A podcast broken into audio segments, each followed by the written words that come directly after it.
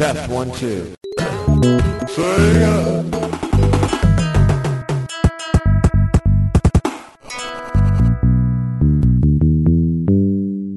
Всем привет! Сегодня пятница, а значит день, когда, казалось бы, ждать подкаста от VSPlanet.net не стоит. Однако вот таким вот праздничным диссонансом мы врываемся в ваше пятничное расписание и будем сегодня говорить на очень интересные темы. Тема у нас сегодня будет объявлена после того, как я поделюсь тем, кто сегодня проведет этот подкаст для вас вместе со мной. Сегодняшние ведущие, ваши ведущие, это Серхио М, Сергей Вдовин. Хио и т.д. А также очередное спешл появление, можно сказать, прямо возвращение Азии Тегатти. К сожалению, Лок сегодня не может с нами соведущичать. Все обязательно передавайте ему приветов и здоровья. Он приболел. Что поделать, зима в Красноярске нынче ранняя. Вот, поэтому сегодня мы говорить будем без него. И говорить мы сегодня будем на следующую тему. Говорить мы сегодня будем про мидкард, про вот эту вот совершенно, казалось бы, незаметную прослойку, про героев невидимого фронта, которые обеспечивают, можно сказать, успех, плотность и вообще перспективы любого промоушена. Итак, с чего хочется начать?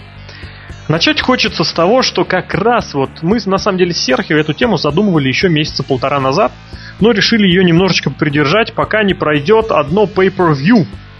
Это Pay-per-view прошло, оно было в июле, и оно называлось Destination X. Вдумайтесь и просто вслушайтесь.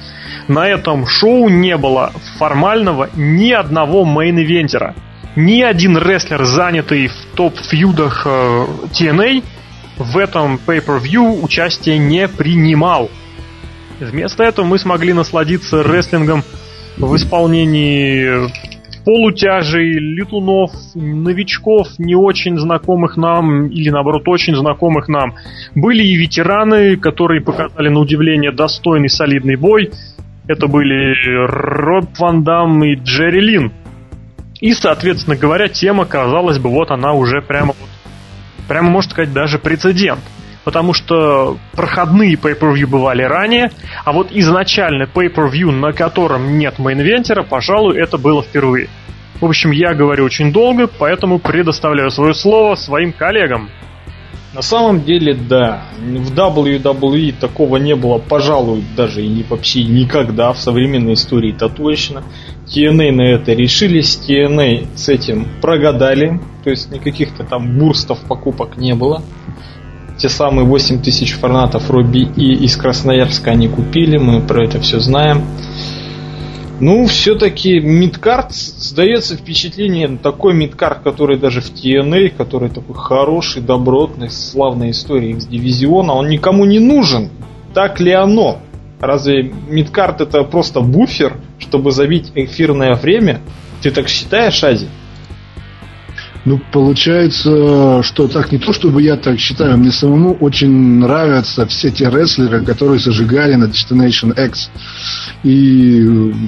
Но так получается, что в действительности эти рестлеры, они неинтересны, получается, общей массе зрителей, на кого, в принципе, должны ориентироваться организации, да, когда делают свое шоу для того, чтобы, ну, зарабатывать деньги. Не будем тут сейчас лукавить, да, и говорить, что они там делают шоу для зрителей, для чего-то. Они пытаются на этом зарабатывать, да? Ну, в идеале, на самом деле. Ну, да, но сам факт, ну, то, что не приносит прибыль, то закрывается обычно, ну, так. Если это не называется TNA. Если это не принадлежит панда, понятно. Но сам факт того, что, как бы, это шоу, ну, не оказалось каким-то даже вменяемым с точки зрения покупок, да, вот это покупок или продаж этого самого pay-per-view. Мне кажется, это говорит о том, что народу реально неинтересно. А тот, скажем так, бюджет, который на все это закладывается, изначально должен предрасполагать к тому, что шоу будет смотреть гораздо больше народу, чем его посмотрело. В общем, интересное, конечно, вот это вот шоу получилось. И я бы не стал особо впихивать рестлерам из мидкарда за то, что шоу получилось не таким продаваемым, как наверняка этого хотели многие фанаты. Вот, я предлагаю все-таки поговорить об этом шоу прежде всего с той точки зрения, что это было шоу, основано именно на мидкарде. И посмотрите, что получилось. Интересненькую вещь такую я подметил, что за вычетом некоторых буквально единичных случаев, большинство мидкардеров TNA, даже я бы сказал подавляющее большинство, составляют именно рестлеры вот этого небольших габаритов. Да, есть так или иначе активно пушуемые, но все-таки мидкардеры вроде Кримсона, Ганнера, они хоть и близки к мейн-ивенту, но все-таки мидкард. А в остальном мы видим, что вот он, X-Division прочно осел вот именно вот в этом во втором эшелоне, который называется мидкардом.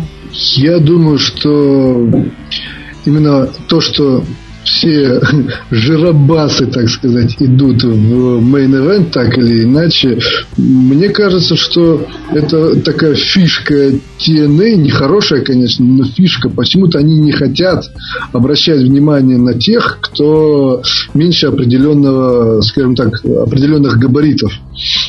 Вот так получается, что даже самые звездные X-дивизионы, да, легендарные X-дивизионисты рестлеры, да, они все равно в мейн-эвент попадают, ну, очень мало. И один из них был все равно Самоа Джо. Да? Так получается то, что даже оттуда, да, из X-дивизиона взятый человек все равно оказался, грубо говоря, толстяком. Ну смотри, еще какая тема.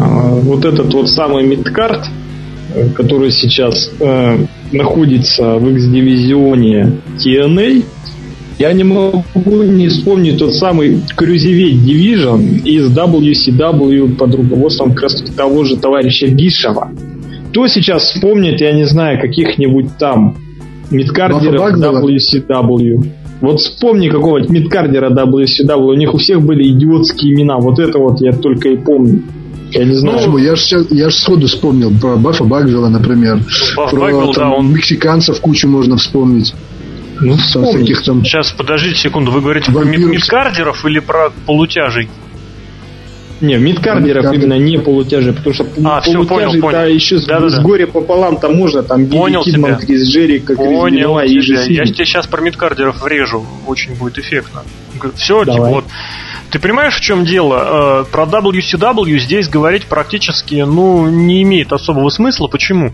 Потому что яркие, ну, вот разобьем, условно говоря, WCW на две части, без этого никуда, на... то, что было до 96-го года и то, что было после 96-го года. Я надеюсь, всем понятно, почему я такое деление предлагаю. И, соответственно, смотри, что получается. Те мидкардеры начала 90-х годов, которые оказались так или иначе хорошими рестлерами, они все разбежались. В конечном счете из некоторых из них выросли, вон сам посуди кто, из Мин, Марка, Калласа, но это, правда, еще конец 80-х, вырос Гробовщик, да? Из голливудского блондина Стива Станнинг, Стива Остина вырос Стив Остин. Из Мика Фоли, Кактуса Джека вырос Мэнкайнд. И один из самых величайших хардкорщиков всех времен. Ну, это я говорю к тому, что хорошие мидкардеры были в WCW в начале 90-х, но так или иначе они были все разогнаны. Я надеюсь, они были разогнаны, вы понимаете почему. Потому что очень большие деньги начали тратиться на суперзвезд из WWF. Это и аутсайдеры, и Хоган, и Лекс Люгер, и возвращение Штайнеров, и возвращение Рика Флера, и Пайпер, и Стимбот, и Хинан, и кто только не. Что касается второй половины 90-х, то в WCW, сами вы помните, какая сложилась ситуация, когда вот это было безмерное как это назвать-то, даже не знаю, как сказать, переформирование, переполнение nWo, которая так или иначе, ну, просто забивала собой все остальное. И поэтому вот действительно можно вспомнить и Ворона, и Сатурна, и Джерика, и Геррера, и Бенуа. Это все мидкардеры из WCW, которые там выступали во второй половине 90-х. Но где они стали по-настоящему легендарными? Своей потрясающей популярности они достигали вне WCW. WWF во второй половине 90-х годов работала сразу с несколькими подготовительными площадками, которые были расположены, ну, не по всему, конечно, США, но по очень разным штатам, соответственно, давали приток очень разноплановых рестлеров. Там от технарей прирожденных, причем технарей вроде Курта Энгла, до каких-то вот безбашенных хайфлайеров, которые были готовы сделать совершенно иной рестлинг, нежели раньше, вроде братьев Харди. Если что, Курт Энгл, по-моему, готовился в Мичигане и, боюсь ошибиться, у Дори Фанка. Что касается Харди, то они, по-моему, проходили основную свою подготовку у Леса Тэтчера в Огайо. Это примерно рядом, примерно. Но мичиганская, огайская школа немножечко все-таки отличаются. И то, это все я уже немножечко лезу в очень большие дебри. Были хорошие бигмены в мидкарде, которые вырастали рано или поздно, даже дорастали до чемпионских титулов. Это прежде всего Джон Брэдшоу Лейфилд. Хотя можно, конечно, еще поспорить, благодаря чему он стал чемпионом, но по факту человек из мидкарда пробился именно до чемпионского титула. В общем, я прошу прощения за такое достаточно длительное воспоминание мидкарда 90-х. Предлагаю поделиться немножечко вам, в частности, поговорить, например, вот о таких рестлерах, которые, несмотря на то, что обладали вот этими огромнейшими потрясающими навыками, тем не менее, так и не получили возможность никуда пробиться. Прежде всего, они не были чемпионами мира. Но если говорить о том, кто не был чемпионом мира, мне почему-то сразу вспоминается Скотт Холл, хотя это абсолютно не мидкардер ни разу, в принципе-то. Да, потому что это фигура раскрученная. Ну, здесь надо сказать, что о чем бы разговор не зашел, тебе бы все равно вспомнился Скотт Холл. Это может быть, да, может быть, ты и прав. А так вот, если говорить о тех, кто сейчас, да, сидит в непросветном таком мидкарде или сидел и был уволен, мне почему-то вот хотелось бы, чтобы вот там Homicide, когда в свое время, да, он все-таки получил, да, там X-дивизион, но все-таки, мне кажется, можно было его уже куда-то выше, потому что, на мой вкус, это очень хороший именно исполнитель.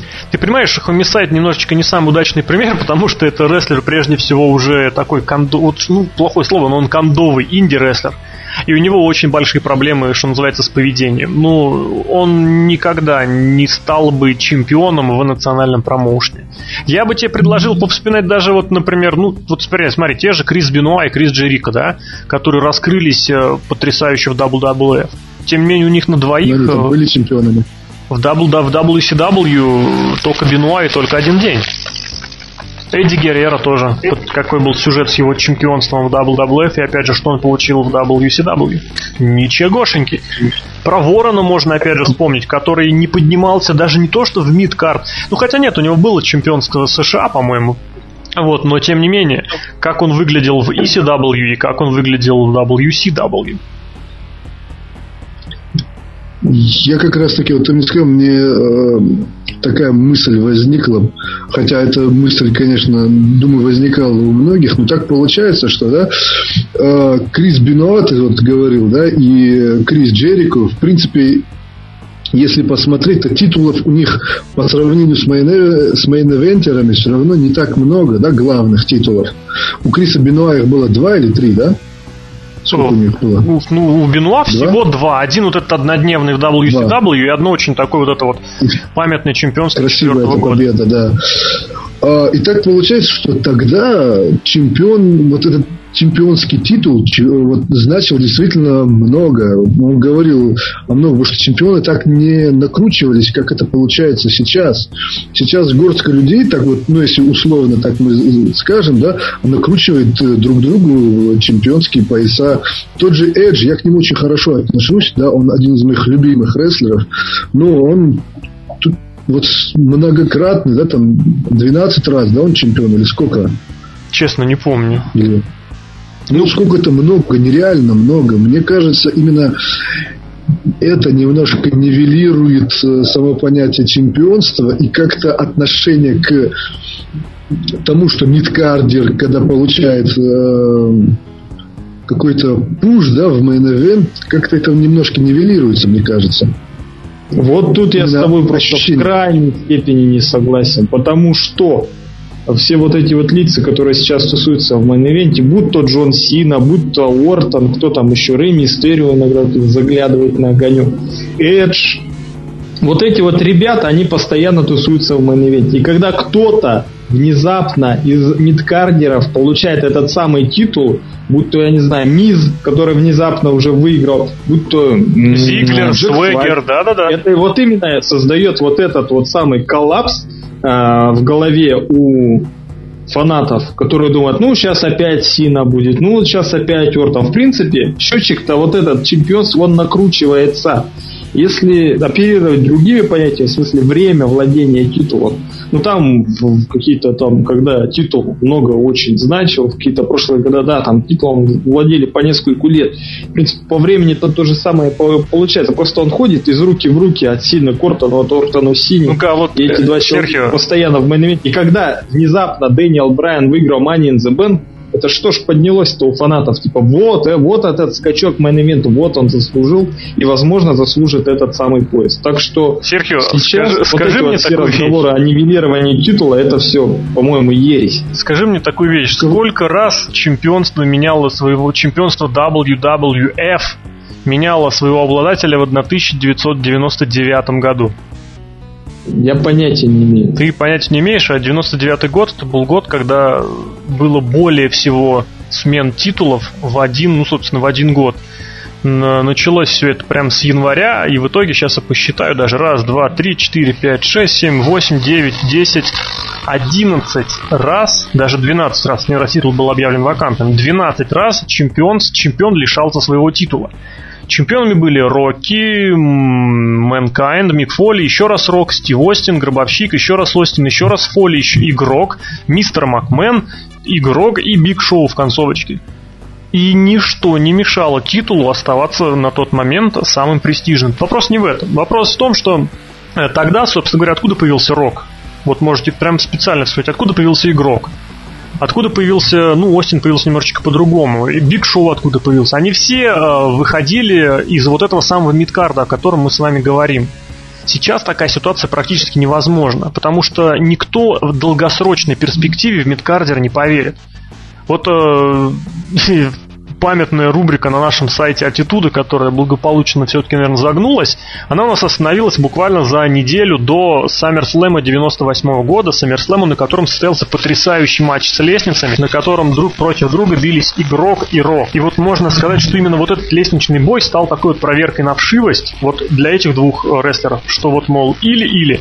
Я просто сейчас с трудом боюсь себе даже представить, кого из рестлеров современного WWE или современного TNA можно поставить в матч с лестницами, чтобы зритель покупал Pay-per-view ради этого боя.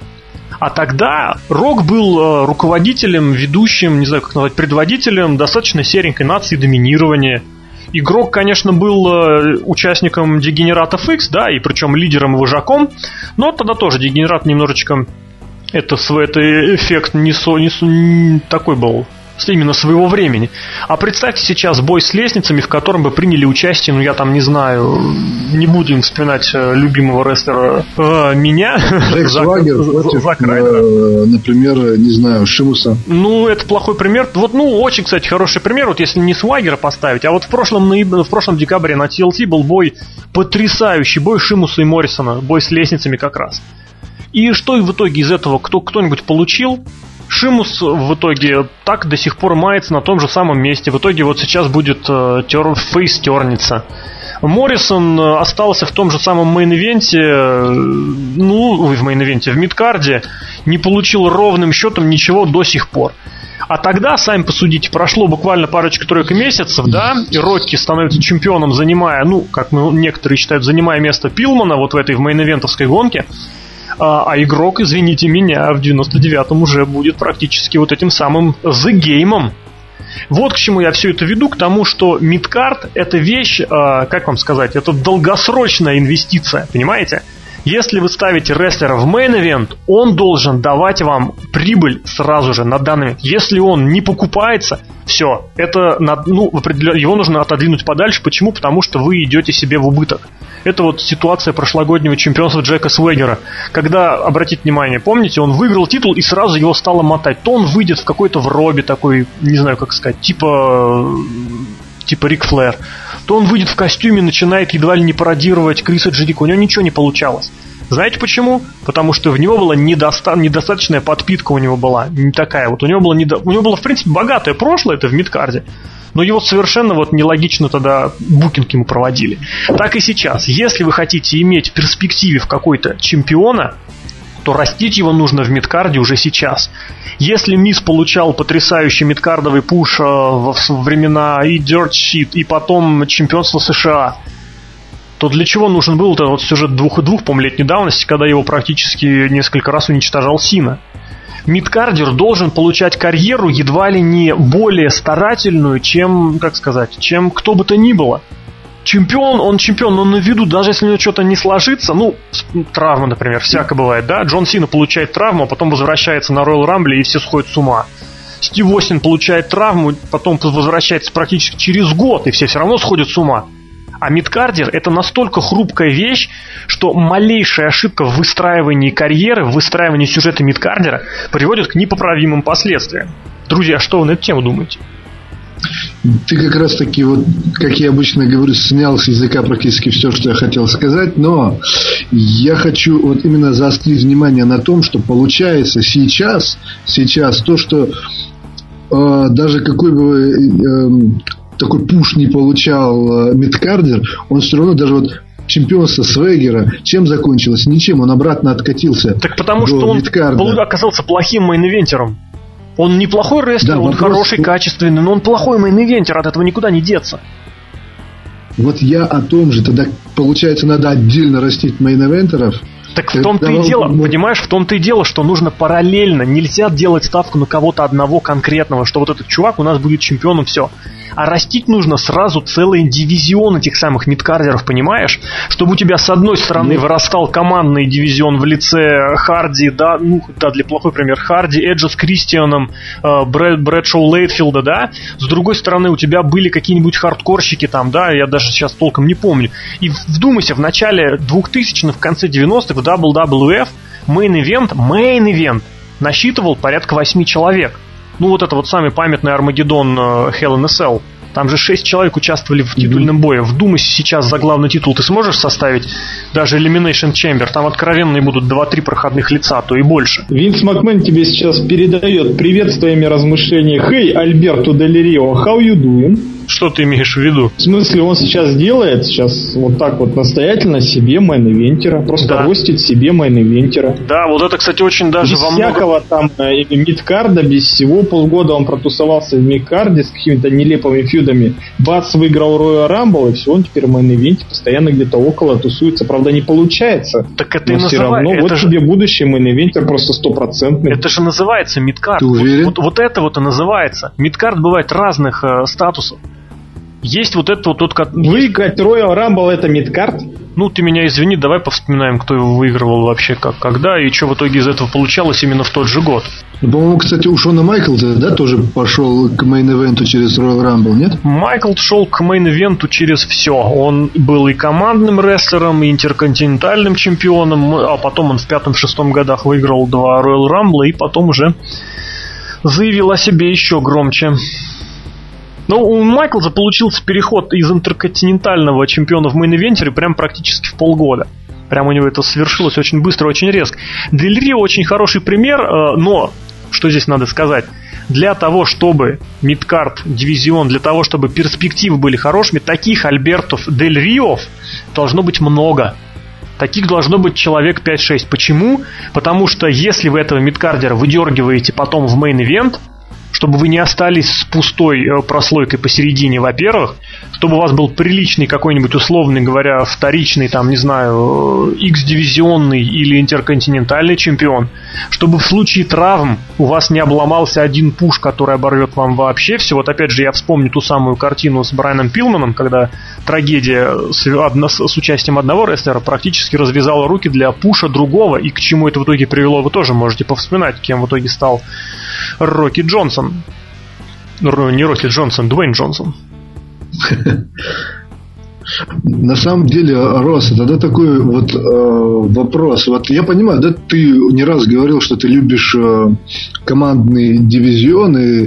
На самом деле меня тоже очень удручает то, что сейчас в TNA и WWE командный дивизион, ну, настолько в заднице, насколько это возможно. Тогда получается то, что все эти вторичные титулы должны быть чем-то именно проходным к условному главному, да, или к мейн-эвенту. Ну, проходным плохое слово, но определенной такой путевочкой, безусловно. Ты вспомни. Это должно быть как бы проба пера, так можно сказать, да? Да, абсолютно. Тогда вот посмотри, как вот получается. Например, вот в TNA я тот же пример уже, наверное, приводил в прошлый раз, по-моему. Когда мы говорили про Latin American Exchange, да? Там была очень хорошая команда, которую потом разделили, да, и Эрнандес, он не смог стать мейн-эвентером, да, то есть он, ну, получился неинтересный рестлер сам по себе. Да, ну, извини меня, это было очевидно для людей, которые смотрят рестлинг и с самого начала. Ну, давай просто так сейчас вот ты вспомни вот из современной, да, там, до там 2005 года, ой, вернее, после 2005 года, да, когда кто-то из командных или интерконтинентальных рестлеров, да, становился, из вторичных чемпионов становился потом хорошим мейн-эвентером. Эдж! Да, такой все. Товарищ, который и в командном дивизионе постоянно тусовался, и везде вытащил свой счастливый билет и стал одиннадцатикратным чемпионом. Джон Сина начал через титул чемпиона США.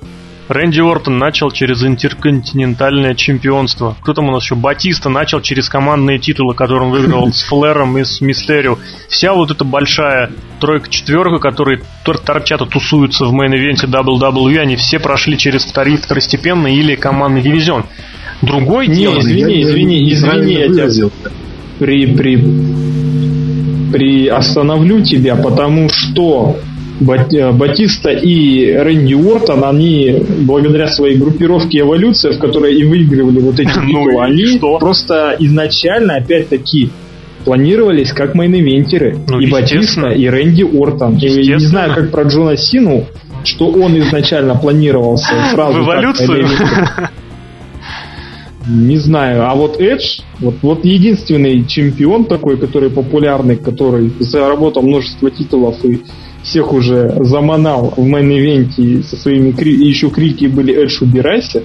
Были и Батисте были: «Убирайся!» Вот этот вот человек, вот почему он выбрался из вот этого горнила мидкарда, беспросветного мидкарда, существует такой термин. Сейчас, Серхио, сейчас я буду тебе объяснять определенные азы.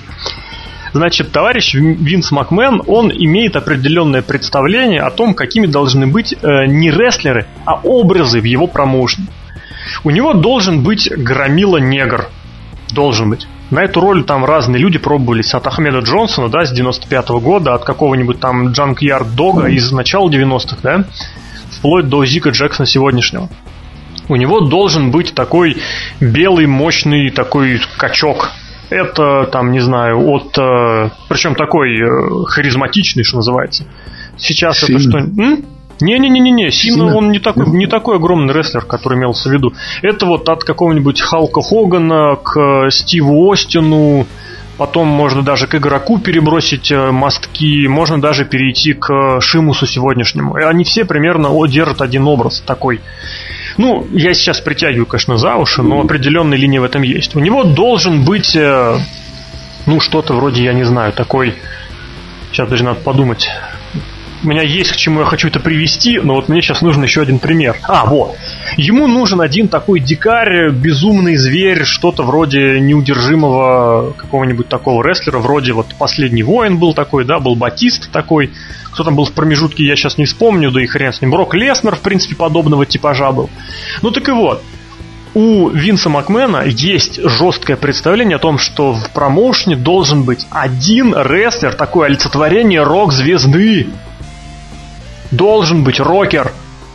Шон Майклс таким был на протяжении всех 90-х годов. Как только Шон Майклс ушел, практически, можно сказать, вот на пару-тройку лет этот самый гиммик немножечко приостановился. Я сейчас пытаюсь навскидку вспомнить. Действительно, во времена «Аттитуды» как такового рокера-то не было. Но затем появились Эдж Кристиан, И Винс Макмен понял, что все в порядке. У нас рокер этот будет. Этот рокер появился, и, соответственно, когда команду Эджа и Кристиана развалили, все, этот билетик выкинули в сторону Эджа, и Эдж попер в мейн-ивентер именно вот с такой харизмой рок-звезды. Так что ничего удивительного в том, что именно Эдж, просто потому что других рестлеров такого типажа ну просто не было. Ну был Кристиан, но Эдж покруче. Так что, извини меня, здесь я немножечко не соглашусь. То есть ты мне сейчас поясни, что Винс Макмен в году 2001 уже видел, что Эдж будет в майн-ивенте? Да, абсолютно. Не в 2001, знаешь в каком? В 2002. Он будет в мейн-ивенте, будет в нем долго. Я в крайней степени сомневаюсь. Ну, я не знаю почему, но сомневаюсь, потому что система где Эдж был в 2002 году... Это, где он был? Это... Он сначала получил травму, потом уверенно пошел к своим титулам, начиная разбрасывать во всех дивизионах всех подряд. Я когда писал, можно сказать, не автоп, а посвященный карьере Эджа, подробненько расписал, сколько титулов было у Эджа уже выиграно к тому моменту, когда он побеждал в Money in the Bank. Рекомендую обратиться к архивам, читать матчасть весьма полезно. Вот, а говоря про Эджа, вот то, что в 2001 году Винс уже знал, точно то же самое Винс Макмен знал в 3-м году про Джона Сину. То же самое Винс Макмен в 4-м году знал про Рэнди Ортона, а в 2005-м про Батисту. Выводя этих рестлеров в мейн-ивент, Винс Макмен уже представлял, что это надолго. Это абсолютно, я не открываю ни для кого секрет. Об этом многие говорили и писали. То есть так тогда получается, что, например, тот же Джон Моррисон делался именно в том образе Джона Моррисона с поправкой на тот образ рок-звезды, рокера, который должен будет потом в будущем зажечься. Конечно, другое дело, что Джон Моррисон в силу определенных обстоятельств оказывается... Не вытягивает. Ну, не то, что не вытягивает. Он не вытягивает именно, знаете, вот этой своей такой, что ли, природной харизмой. Он очень неплох вот во время в таких вот... Ну, как сказать? Во время... сегментов, связанных, ну, господи, типа шоу, его ток-шоу, этот Dirt Sheet, ну, вспомните, он же потрясающе совершенно выглядит. Когда он начинает общаться один на один, он какой-то совершенно такой, очень-очень такой немужественный, вот так скажем. Это ему помешало один раз тогда. Затем он связался не с той гражданкой, можно сказать, и это помешало ему и не раз после. Мелина, вот просто если бы ее не было в жизни Джона Моррисона, Моррисон был бы, ну, совершенно как минимум уже имел бы один титул, я просто в этом опять вообще уверен. Может, это, конечно, слишком громко сказано, но она его очень тянет вниз. Вот. Поэтому я абсолютно, опять же, точно так же считаю, что если вдруг, вот я не знаю где, но Винс Макмен зацепит еще одного вот этого рок-звезду, да, с длинными волосами, такой развивающимися, с очочками, да, то, как бы, друзья мои, на Джонни Моррисоне можно будет поставить крест. Кстати, мне кажется, вот Хит Слейтер свои определенные какие-то позывы, потуги по направлению хотя бы к второстепенному титулу может делать именно за счет вот этого. Ну, насчет Хита Слейтера я как-то не уверен, не знаю почему.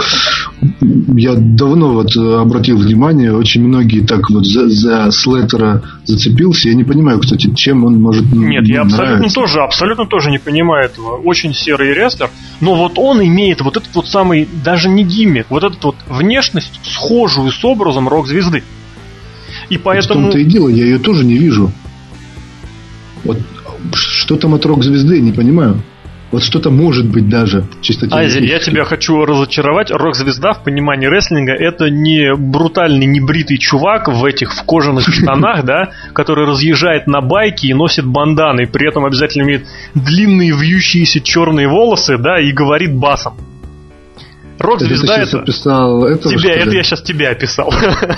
Вот мы сейчас поговорили о мидкардерах, которые стали мейн-ивентерами, ну, потому что так надо, потому что так захотел Винс Макмен или какой-то другой ведущий букер компании, что вот он целенаправленно проходит через горнило мидкардера и становится таким сильным мейн-ивентером. Я хочу напомнить, даже не напомнить, а перевести разговор на маленько других рестлеров, которые стали мейн-ивентерами вопреки вот этому свою мидкардеровскому прошлому.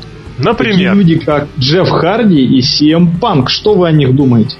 Это очень просто, это очень просто. Я предложу даже сначала произнести речь Азии, просто чтобы потом расставить точки над «ё». в каком смысле это хочу слышать сначала мою речь, что я думаю про CM Punk и про Джеффа Харди. И почему они, вопреки всему, стали чемпионами? Я думаю, потому что Панк крыса, и он заставил Джеффа Харди уйти. Так. Ладно, шутка не зашла. Шутка не зашла. Шутки Азии еще хуже, чем шутки из Красноярска. Ты меня сейчас унизил, да? Мне кажется, то, что Джефф Харди и Панк стали чемпионами, да, и то, что Панк сейчас получает, скажем так, пуш очень нехилый, и Джефф Харди мог бы тоже получать пуш, не будь у него с дисциплиной получше. Мне кажется, это как раз, как можно так сказать, не отголосок, а именно та же задумка. То есть я думаю, то, что... Короче, ты запутался. Короче, мысль такая, то, что это также, в принципе, было задумано, но им боялись в свое время именно давать карт-бланш. Да, как не раз Винс Макмен говорил о том, что он боится давать, ну, не то, чтобы он говорил, да, но такие слухи же ходили, то, что он боится давать титул Харди. Уже неизвестно, что он завтра выкинет. И в этом плане он оказался на 100% прав. Просто те два титула, которые Джефф Харди выиграл в WWE, получилось так, что вовремя его так вставляли, и вовремя титул забирали, да, и забрали, и после этого он скатился. Очень интересно, этом... очень интересное рассуждение. Сейчас я еще вставлю. Ну-ка, давай-ка. Все 10 точек над «ё» расставил. Ну-ка. Я, кроме Джеффки Харди и CM Панка, вспомню еще таких мидкардеров, которые пришли вопреки. Ну-ка, давай-ка. Майн-эвенте. Такие люди, как... Крис Бенуа и Эдди Геррера. Молодец, это другой пример. Мы о нем, в принципе, уже говорили. Давай-ка я для начала сначала немножечко попробую подтверждать. Нет, я вот что хочу сказать, что такая, кстати, ситуация нехорошая вышла и с Эдди Геррера, и с Крисом Бенуа, и с Джеффом Харди. Бенуа как раз, Бенуа ложится вот в общую картину вместе вот с теми как раз Панком и Джеффом Харди. Я сейчас попытаюсь найти нечто общее, вот даже не в гиммиках, а вот именно в самих персонах Харди и Панка для WWF. Эти персоны, они имеют, смотрите, какое общее. Они, в принципе, может быть, по своему направлению, по своему гиммику и диаметрально противоположные, но у них есть одно общее. Они олицетворяют собой протест. Такой протест против WWF стайла. То есть Джефф Харди такой, вот я весь такой, иха, CM Punk, ну вы сами все видите. И абсолютно точно так же персонаж протестанта, хорошо сказано, персонаж-протест был в WWF всегда. Протест не против чего-то прям вот, может быть, конкретного, а вот именно персонаж, который вырывается из общей канвы. В начале 90-х таким был Брэд Харт. Человек, который просто, ну, вообще разрывает шаблон, ну, просто вспомнить чемпионов тех лет. Хоган, Слоттер, Гробовщик, Гигант, Сэвидж. Это все большие, мощные ребята. Якадзуна туда же, кстати, пойдет. Дизель туда же пойдет. Сид туда же пойдет. И тут появляется Брэд Харт. Рестлер, который своей основой имеет технический рестлинг. Мап-стайл. Очень я просто вот... тащусь просто, не самый лучший, конечно, бой ни одного, ни другого, но бой против Родди Пайпера, просто, ну, я вообще от него просто нечеловечески тащусь. Это настолько, на мой взгляд, демонстрация вот этого вот анти-WWF стайла. Идем дальше, проходит некоторое время. Можно, в принципе, под эту персону приплести Стива Остина, но я бы приплел сюда из аттитуды такого человека, как Мик Фоли. Приходит человек, и который разрывает шаблон ультра-хардкором, который падает с 5-метровой высоты, который принимает споты на кнопки, который ломает с собой столы, который горит просто и не сгорает, и который своим чемпионством, если вы вспомните, да, вот эта вот знаменитая фраза Тони Шавона о том, что наверняка тот факт, что Мик Фоли выиграл свое чемпионство, заставит многих людей покинуть свои кресла. Точнее, там был наоборот, оставит их сидеть в креслах. Вот, и что в итоге случилось, когда миллионы людей, реально несколько миллионов, парочка миллионов переключили каналы. Идем дальше, проходит еще пара лет. появляется персонаж Криса Джерика. Он, конечно, еще немножечко в этом плане вырывается из всех прочих, но прежде всего, чем он примечателен, он полутяж. Впервые за очень долгое время полутяж, формальный полутяж выигрывает вот это вот самое Undisputed Championship, становится неоспоримым чемпионом. Идем дальше, снова сменяют друг друга традиционные WWF чемпионы, такие, я сейчас начал говорить как комментаторы дважды два, WWF Champions. Сменяют друг друга игроки, Халки Хоганы, гробовщики, Броки Леснеры, Биг Шоу, Курт Энгл. Кстати, Энгл тоже можно бы поставить вот в ряд вот этих вот самых, но он слишком уж такой правильный, мне кажется, слишком преданный своему рестлингу. Я даже здесь пройду мимо Эдди Геррера, который, безусловно, того же заслуживает. Эдди Геррера здесь поставил в один ряд, конечно, с Крисом Бенуа, которые вот являются во многом наследниками Бретта Харта. Вот в том плане, олицетворяя собой технический рестлинг в исполнении малогабаритного рестлера. Идем дальше. Вот у нас сменяют друг друга очередные Эджи, Рэнди Ортон и Джон Сины. И вдруг вот в 2008 году, бац, мелькает чемпион Джефф Харди, который является собой альтернативу не только по содержанию, но и по форме. Он выглядит совершенно непонятно. Выглядит как вот просто... это не чемпион WWE, это не чемпион WWF. Таким не должен быть чемпион вообще. Чемпион должен быть правильным, как Боб Бэклунд. Вспоминая, опять же, моего любимого персонажа Симпсонов Джонни Унитаза, который оказался Джонни Юнайтасом. Идет время, на смену Джеффу Харди рано или поздно приходит точно такой же бунтарь CM Punk. Я считаю, что победа полная по всем фронтам.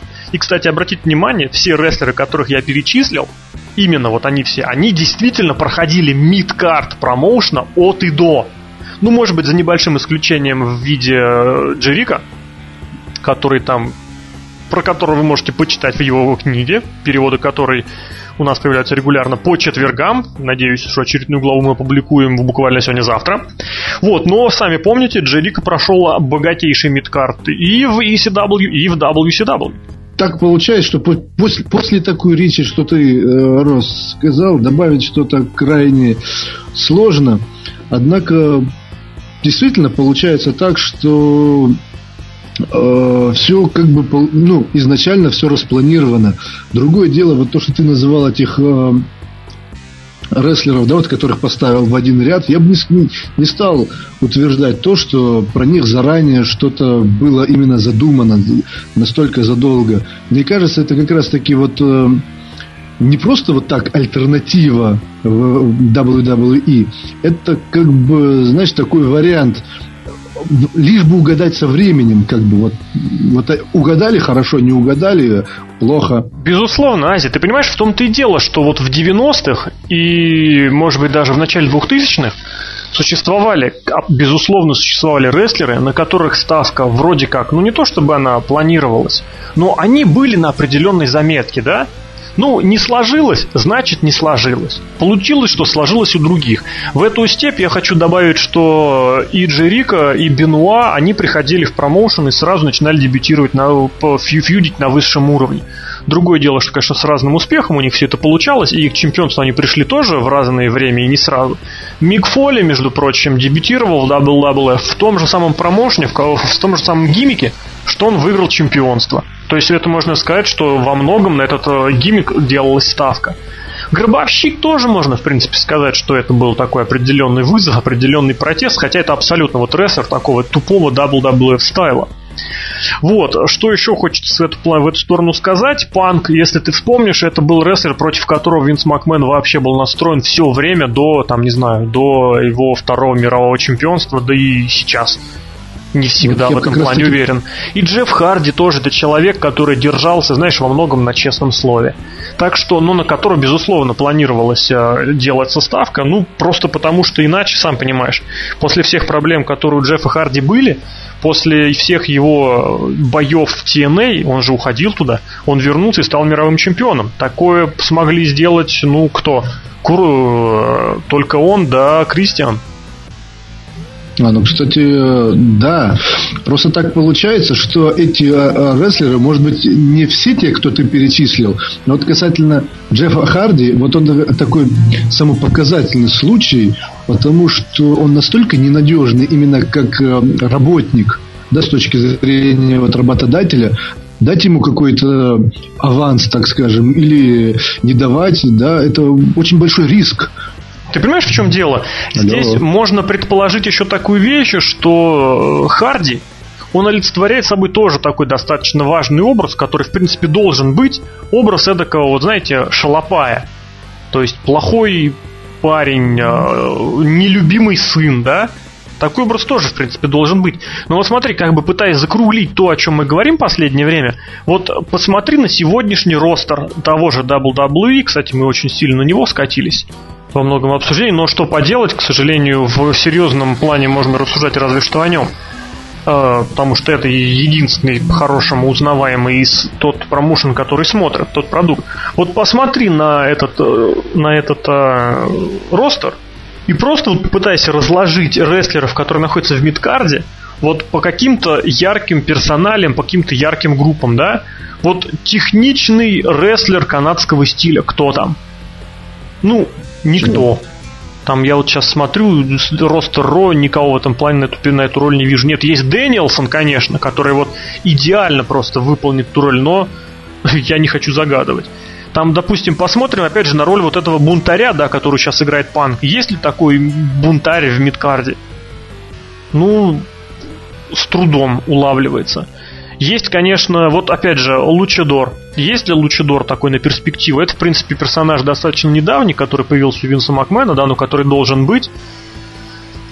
Мистерио, Мистика... На смену Рэя Мистерио уже же пытались и Мистико, да, и до этого кто-то там тоже Мистика не прошел. Ну, Мистика это все-таки ультразвезда. Мистика это ультразвезда. Это не мидкардер и уж тем более не выращенный в своем, вот каком-то в своей, в этой самой системе. Ты думаешь, что если бы у Мистика все сложилось, то он бы сразу бы к мейн-эвенту, ну, это...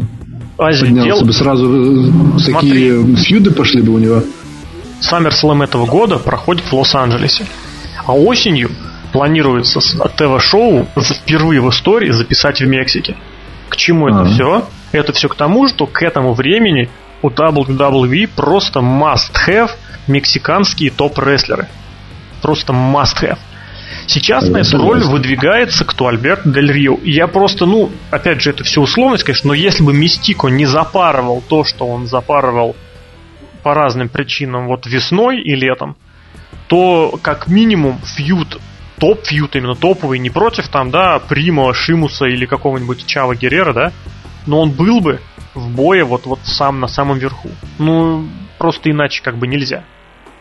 И вот если ты посмотришь на ростер сейчас, то сейчас ростер WWE это одинаковые серые ребята разных размеров. Причем размер парня, размер имеется в виду рост, вес, в определенном роде определяет его статус. Чем выше и тяжелее пацан, тем у него выше статус. Ну, джоберский статус, естественно, да, там. Если ты какой-нибудь Шимус, Шимус плохой пример. Если ты какой-нибудь там Зиг Джексон или Мейсон Райан, то ты будешь покруче. А если ты Тайсон Кит или Трент Барретта, ты будешь похуже. Такие же примеры там и Уэйд Барретт, да, и Йоши Тацу. И все такое. Мы давно же прикалывались, да, на эту тему, то, что у всех один и тот же гиммик в трусах и в жилетке. Да, да, это... Sexy Old Guys, привет, соло одному из наших ветеранов в Yes Planet. Да, вот как раз таки действительно это вот такая проблема, можно сказать, потому что даже сподвижек к чему-то другому не видно. Смотри, вот мы очень долго говорим про... Мы с тобой говорим, Серхио вообще отмалчивается. Очень долго говорим про WWE. Я предложил немножечко даже снова переметнуться в TNA. Благо там мы поговорили про X-Division, но, опять же, в свете определенных обстоятельств он не полностью охватывается. И, в частности, там есть вот эти вот попытки пропушить рестлеров, которые X-дивизионщиками не являются вообще никак. Прежде всего, это, конечно же, Crimson, это Gunner. Вот, и хочешь не хочешь, они являются мидкартом пока что, на данный момент. Как вот ты считаешь, видишь их перспективы, видишь ли их вообще? Ну, знаешь, это опять ты вот сейчас назвал этих двух рестлеров, а ведь, по сути дела, это ведь тоже в трусах и в жилетке. Но, во многом, по сути, да, но... с точки... зрения, если мы вот продолжим разговор про образы, то образов ярких таких, на которые было бы интересно посмотреть, за которых интересно было бы там переживать или ненавидеть, наоборот. Как-то, вот знаешь, так, ну, по крайней мере, мне кажется, что, ну, вот как говоришься, да, обычно, всем пофиг. Я это говорю с другой интонацией, говорю, всем пофиг. Ну, вот да, так и получается, что... такие, которые совсем беспросветном мейн-эвенте находятся, да, они поярче как-то выглядят, мне так кажется. Тот же даже Amazing Red, он, несмотря на то, что такой как бы не совсем развитый такой у него гиммик, не совсем понятный, о чем вообще персонаж, но все равно на него смотреть как-то интереснее с точки зрения именно вот ты увидишь Amazing Red и увидишь, например, того же... анархию, не анархию, но Ганнера, например, да, и тебе все равно ты запомнишь, вот надо будет даже поставить эксперимент, запомнит ли человек анархию, или мне кажется, что Amazing Red. А скажи мне, Азия, а скажи мне, а ты помнишь, что такой Коди Динер? Вот я думаю, на анархию будет такая же реакция ровно через 2 года. Ты не помнишь, что такой Коди Динер, да? А между прочим, у него был вот даже бой на Pay-per-view. Ох, у Анархии, кстати, тоже был бой на Pay-per-view. Слушай, ну ты прям вот очень хороший пример привел для того, чтобы эксперимент провести. Я тебя перевел в подопытный, ты свой же эксперимент с блеском провел и подтвердил. Ты абсолютно прав в этом. Я думаю, Анархии ждет точно такая же судьба и точно такое же забвение, как оно ждало и Коди Динер, и очень многих, кстати, рестлеров. Ох, во многом которых современные зрители могут даже и не вспомнить, хотя они были в промоушене всего-то год-два назад. В TNA, вот к чему я про них вспомнил, хочется что сказать. Пока, кстати, Серхио ругается грязными словами, вы этого не слышите, но мы это видим и даже, может быть, слышим. А то, как он ругается на TNA, на их мидкарт, на их мейнкарт и на все остальное с ними связанное. Вот, я предлагаю, смотри, какой вопрос посмотреть. Обратимся вот к ситуации, условно говоря, назовем ее застойной. Что значит застой? Мейн-ивент в TNA, ну, я не знаю, как это назвать, конечно, но, в принципе, лица одинаковые. Да, конечно, есть определенные изменения, там тот Джефф Харди появляется, да, то Кен Андерсон появится, но так или иначе это снова все упрется в Стинга и Курта Энгла. Ну, это да. А если мы посмотрим вот что-то остальное, то вот как раз, собственно, тот мидкарт, который был, который должен вообще быть и процветать, он за последние 2 года в TNA практически вот был подменен, он был заменен. Он был заменен вот этим вот новым, условным, можно сказать, поколением, да, которое было понабрано в разное время, которое, оказывается, совершенно не такое талантливое, не такое интересное, ни с точки зрения фанатов. И руководство тоже видит это и понимает, что они промахнулись и с Джесси Нилом, они промахнулись и с Брутусом Магнусом, они промахнулись и с Элайджей Бёрком, они промахнулись, просто тотально обделались с Орландо Джорданом. Роб Терри, ну, Ван Дам, конечно, в другой, в немножечко мере. Но все вот эти рестлеры, которые принимались на... Мэтт Харди, кстати, в эту же канву пойдет. Кен Андерсон во многом, мне кажется, уже определенная фрустрация с ним связана, она набегает, причем по-серьезному. Они все не оправдывают доверия. Эрнандес, Мэтт Морган, на них сделали ставку. И что? И ничего. Имеется в виду как индивидуальных рестлеров. И вот получается, в чем проблема? В том еще, что вот практически полностью была заменена физически вот эта прослойка, да, мидкарда. Я не устану повторять, я люблю мидкард. Это вот то, вот, на что мне нравится смотреть. Почему? Ну, знаете, во многом еще для того, чтобы сказать через пару лет, когда эти рестлеры станут чемпионами, я всегда могу сказать, что я видел этих рестлеров еще когда они назывались Рейзером Рамоном. Вот, никто их не знает, все вдруг удивляются, откуда они выползли. Я говорю, ребят, они все у вас на глазах были, вы просто их не замечали. Так бывало, кстати, несколько раз. Ну и вот, и что мы получаем? В TNA вот это вот, ну, смотри, кстати, Фортуна та же, да, они практически год с лишним топчутся на месте, они не получают ничего. Motor City Machine Guns, команда Division, где они просто продемонстрировали себя идеальнейшим образом, и я сейчас буду повторять то, что я говорил, писал уже миллиард раз, но от этого никуда не деться. Черт возьми, Шелли получает травму, Сейбин сидит без дела. Сейбин получает травму, Шелли 3 месяца сидел без дела, ничего не делал. Сейчас худо-бедно получил какой-то пуш в X-дивизионе. Наконец-то, руководство, сценаристы, креативщики доперли, что если рестлер является командным чемпионом или командным рестлером, это совершенно не обязательно выведет его из X-дивизиона. Просто совершенно какое-то невероятное действие. Вот я прям даже сейчас немножечко времени убью, полезу вот X-дивизион, посмотрю последних чемпионов X-дивизиона и предлагаю вам всем это тоже сделать. Ну так вот, давайте посмотрим. Брайан Кендрик, Эбис, ну, Казарян здесь немножечко с натягом. Джей Литтл уволенный, Робби, Лок, привет. Amazing Red, Даглас Уильямс, само Джо, Homicide, я уже влез в 2009 год, Suicide, Шелли там немножечко потусовался пару месяцев, Эрик Янг, Дайвари, вот начинает самая жесть. Пити Уильямс, Крид там тусовался, так, кстати, титула не выиграл. Кто там еще? Джонни Дивайн был. И Курт Энгл, само Джо, да, господи, это все было всего-то 4 года назад. Это вот все было. И вот только спустя, можно сказать, 3 с лишним года доперли, что почему не пустить туда рестлеров, которые действительно представляют собой X-дивизион и классный X-дивизион. И мы сейчас можем получить, ну, я не знаю, я не хочу делать громкого заявления, что прям это возрожденный X-дивизион, да, но если мы сейчас получим фьюд Шелли и Эриса, между прочим, фьюд из мидкарда 2000 какого года, господи, 6-го, наверное, года еще, это будет супер классно, потому что Шелли и Эрис, ну, это просто супер класс, у меня других слов не будет. Вот ты вспомнил 6-й год, да, а вот если мы...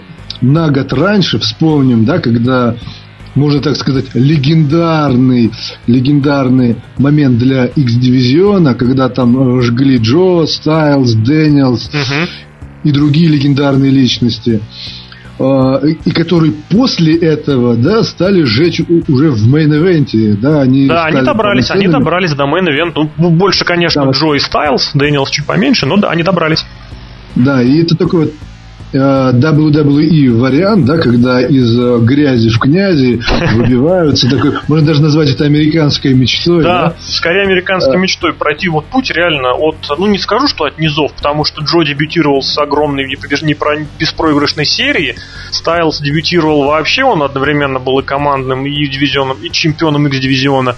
Дэниелс тоже дебютировал в рамках очень мощной группировки, но во многом это было именно вот этим, что да, действительно человек прошел всю ступеньку иерархии. То есть можно рассчитывать на то, что, например, тот же Остин Эрис в будущем или там Шелли будут тоже в мейн-эвенте за главный титул. Хотелось бы, кстати, на это надеяться хотя бы.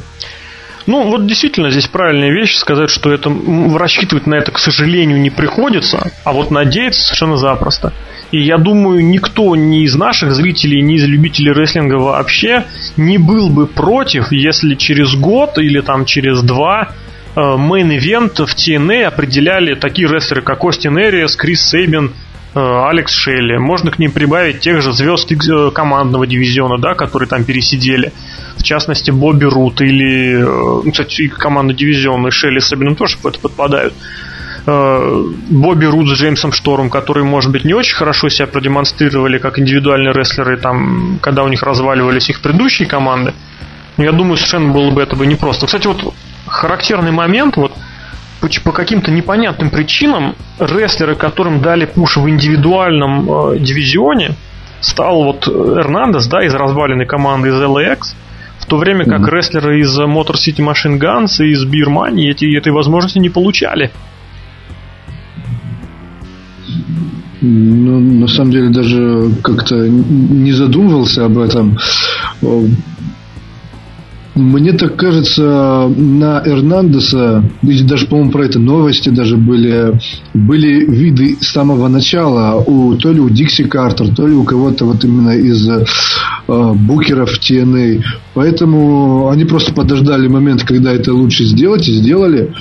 Ставка не сыграла, его обратно в команду убрали. Ну, вот. Тут сложно сказать. Его-то и брали практически, можно сказать, на замену. Он же не был ни в основном, ни даже не во втором составе этой самой LAX. Вот, здесь я немножечко хотел перевести тему в такую область, что поставщиком мейн-ивентеров могут быть еще и рестлеры бывшего командного дивизиона. В частности... Но это, мне кажется, даже исторически всегда так было. То, что из командных чемпионов вырастали очень хорошие индивидуальные рестлеры, да, тот же Шон Майклс. Это не является максимой, то есть обязательным таким чем-то, да. Но, безусловно, и Харт, и Майклс, они вот именно вышли из команд, из командных рестлеров. Я вот даже, если честно, боюсь предположить, из каких команд вышли другие рестлеры. И это действительно, пожалуй, из последнего это едва ли не единственные такие примеры. Потому что... Ну почему? Джефф Харди тоже же был из команды. К сожалению, это очень уже не свежий пример, да? А из современных мейн-ивентеров, ну кто, Рэнди Ортон, Джон Сина и CM Панк, это совершенно не командные рестлеры, это именно индивидуальности. Вот, в принципе, я к тому и подводил, что командный дивизион может выдать звезду. Просто другое дело, что к командному дивизиону тоже нельзя относиться, во-первых, с такой легонцой, да, с ненапряжностью. И, во-вторых, нельзя относиться с точки зрения, что в каждой команде есть Шон Майклс, есть Марти Джанетти, да? Букинг нужно обеспечивать всем и каждому. Я немножко про другое хочу сказать. То, что командный дивизион, он должен быть не в таком заброшенном виде, как он находится и в WWE, и в TNA. Он должен быть как минимум таким, ну, если можно так, наверное, сказать, условно аппер-мидкардом, да, когда это что-то должно значить. Иначе так и получается, что... как бы как ни крути, а все равно из команды к тому выходит, и выходит он никуда. Получается. Ну, потому здесь, что он никто, получается. Был бы он там команд... Вот в WWE командные чемпионы кто? Сейчас? Не в том, что это... Нет, не по фамилии, а вообще по статусу. Кто это? По фамилии, да никто они. Вот я про то же говорю. Они должны быть кем-то. Ты понимаешь, здесь все зависит. Вот просто все зависит от лиц, которые занимаются вот этим вот самым формированием перспектив. А формированием перспектив у нас являются в TNA. Мне вот прям вот молюсь, просто дни считаю до того момента, когда это кончится. Это Винс Руссо, да? А в WWF это Винс Макмен. В WWE, прошу прощения. Они в себя, вот когда они работали вместе, если вы вспомните, аттитудные годы начинались, месяцы, вот, точнее, они начинались с того, что в командном дивизионе чемпионами ставили либо мейн-ивентеров, либо кого-нибудь просто так. Ну, там были, конечно, примеры обратного, типа New Age Outlaws, а в остальном титулами владели в той или иной совокупности, в той или иной, в тех или иных сочетаниях, там, то Стив Остин, то Гробовщик, то Каин, то Биг Шоу, то Рокки.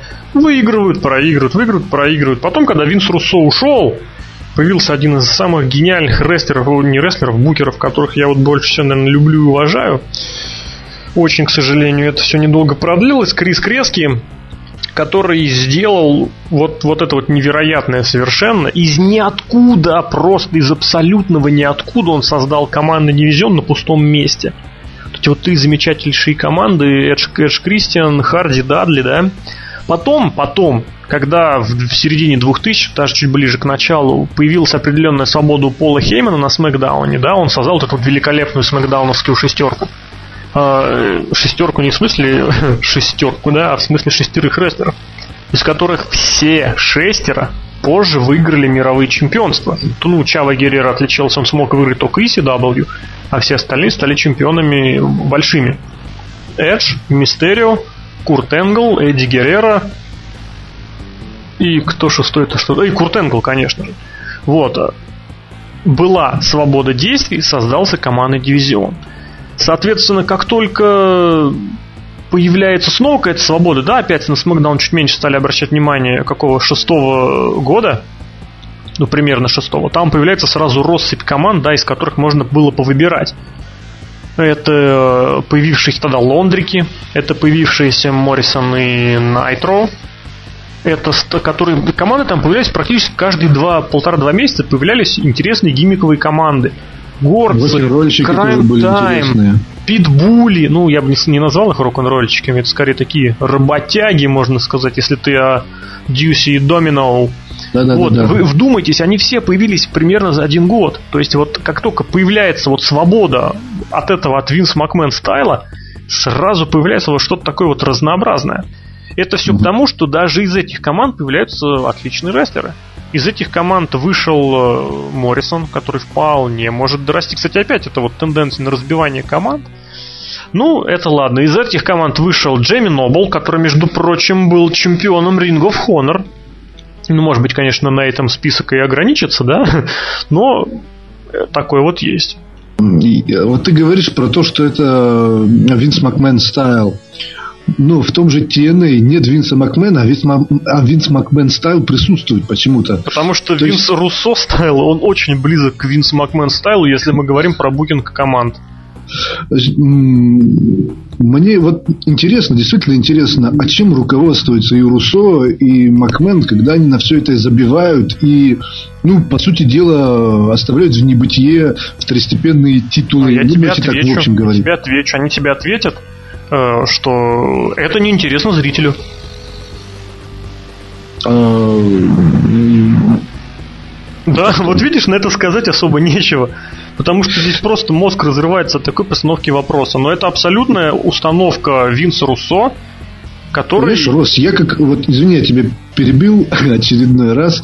Но вот я как специалист по рекламе, ну, дипломированный специалист по рекламе, могу ответственно заявить о том, что сделать интересным и вот интересным зрителю можно абсолютно все.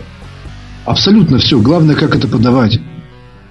И поэтому такой вот простой, вот я воспринимаю именно вот как специалист, да, воспринимаю как просто вот, ну, не растрачу, ну, как, ну, знаешь, вот лежит станок, да, им никто не пользуется, а могли бы пользоваться и приносить пользу какую-то. Вот то же самое и здесь, то есть оно как-то само по себе лежит, и никто не пользуется, это, говорит, никому не интересно. Но если делать это неинтересным, то это действительно будет никому не интересно. А если сделать это интересно, то это будет интересно. Как бы это ни было просто и парадоксально, но это факт. Ну, ты понимаешь, в чем здесь разговор? Разговор идет о том, что некоторые люди учатся, да, обучаются, в том числе и на ошибках, а некоторые не обучаются. Винс Руссо живет реалиями 99-го года. Он думает, что дайте мне вот эту вот возможность делать мат и controversial storylines, и на этом я сделаю вам все. И у него под боком есть вот эта бригада, да, которая до сих пор живет реалиями nWo. И то было все успешным. Какой был командный дивизион в начале аттитудной эпохи? Да никаким он был. Пока Винс Руссо не ушел, не было командного дивизиона. Только стоило ему уйти, как появилось и вот это вот то, что я перечислял. Прям это на самом деле прям месяц в месяц. Вот, и nWo, там никому не интересен ни командный дивизион, ни мидкарт. Нам интересно только три буквы, nWo, все. И букинг имени самих себя, имени Кевина Нэша. Ну, в принципе, там старая традиция была. Что это букинг имени самих себя, то есть это не интересно не зрителю, а не интересно им самим. Ну, и то есть тогда получается, то, что, собственно, «хочу» идет наперекор с «хочу» зрителя. Не то, чтобы с «хочу» зрителя, а с, даже, можно сказать, здравым смыслом. В 97-м году это покупалось. В 97-м, в 98-м это покупалось. В 97-м году и доллар стоил 6 рублей, да? Ты заставляешь меня спорить или дискутировать с позиции Винса Руссо. Ты вдумайся вообще в это. Ну, я же не заставляю тебя рассуждать с точки зрения болельщика, там, я не знаю, итальянского футбола. Хотя мог бы. Так что здесь я все пытался подытожить тем, что, к сожалению, вот пока людьми, определяющими, вот именно подчеркну это, определяющими общее направление букинга являются те, кто ими являются сейчас, ничего хорошего не будет. И дай бог, если правдой окажутся вот эти вот слухи, вот эти вот планы о том, что в WWE может появиться, не знаю, какая-то группа влияния, которая не связана ни с Джоном Синой, ни с Рэнди Ортоном, ни с игроком. И дай бог.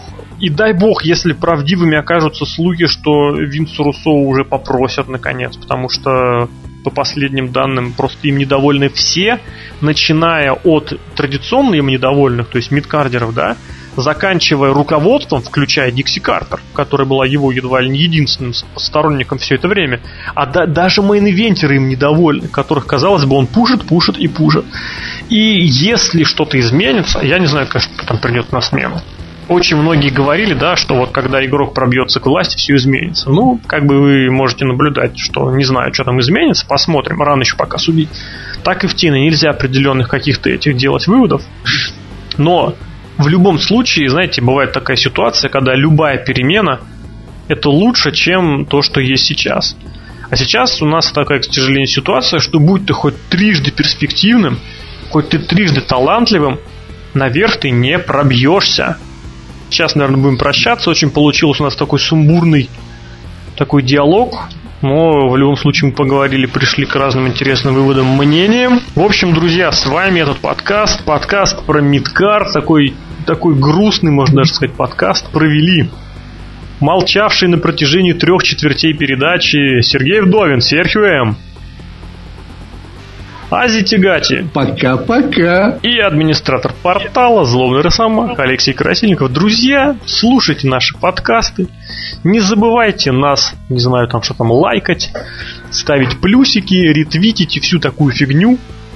Вот, если у вас есть... нам еще в конференции. Обязательно. Если вы хотите задать личный вопрос, персональный вопрос Серхио, вы можете набрать его тюменский номер. А если вы хотите задать какой-то вопрос мне или Азии, вы можете обратиться в наши конференции. Точно там же для вас всегда будут рады ответить такие люди, как наши обозреватели Алукарта, Инспайрд, наш ветеран Нэш, также представитель Национальной Федерации Рестлинга, даже Рестлинга, СБ, и Антон Дерябин. Кстати, вот с понедельника мы открыли его конференцию. Она пользуется нечеловеческим невероятным успехом. Если я кого забыл, надеюсь, они не обидятся. Ты про Лока забыл. Лока я не забыл, Лока я оставил на мейн-ивент. Вот, естественно, все подробности красноярской системы и смысла жизни Роби вы можете узнать в конференции у Лока. Заходите, в общем, на наш сайт, на наш форум, смотрите, читайте. Общайтесь с Кактусом по поводу его футболок. Он у нас рулит магазинчиком, там все здорово. Там неофициальная мерчендайз, неофициальная атрибутика, но все очень просто, доступно и понятно. В общем, все это дело очень затянулось. Как говорится, рок-н-ролл уже мертв, да? А рестлинг тоже. Давайте прощаться, все.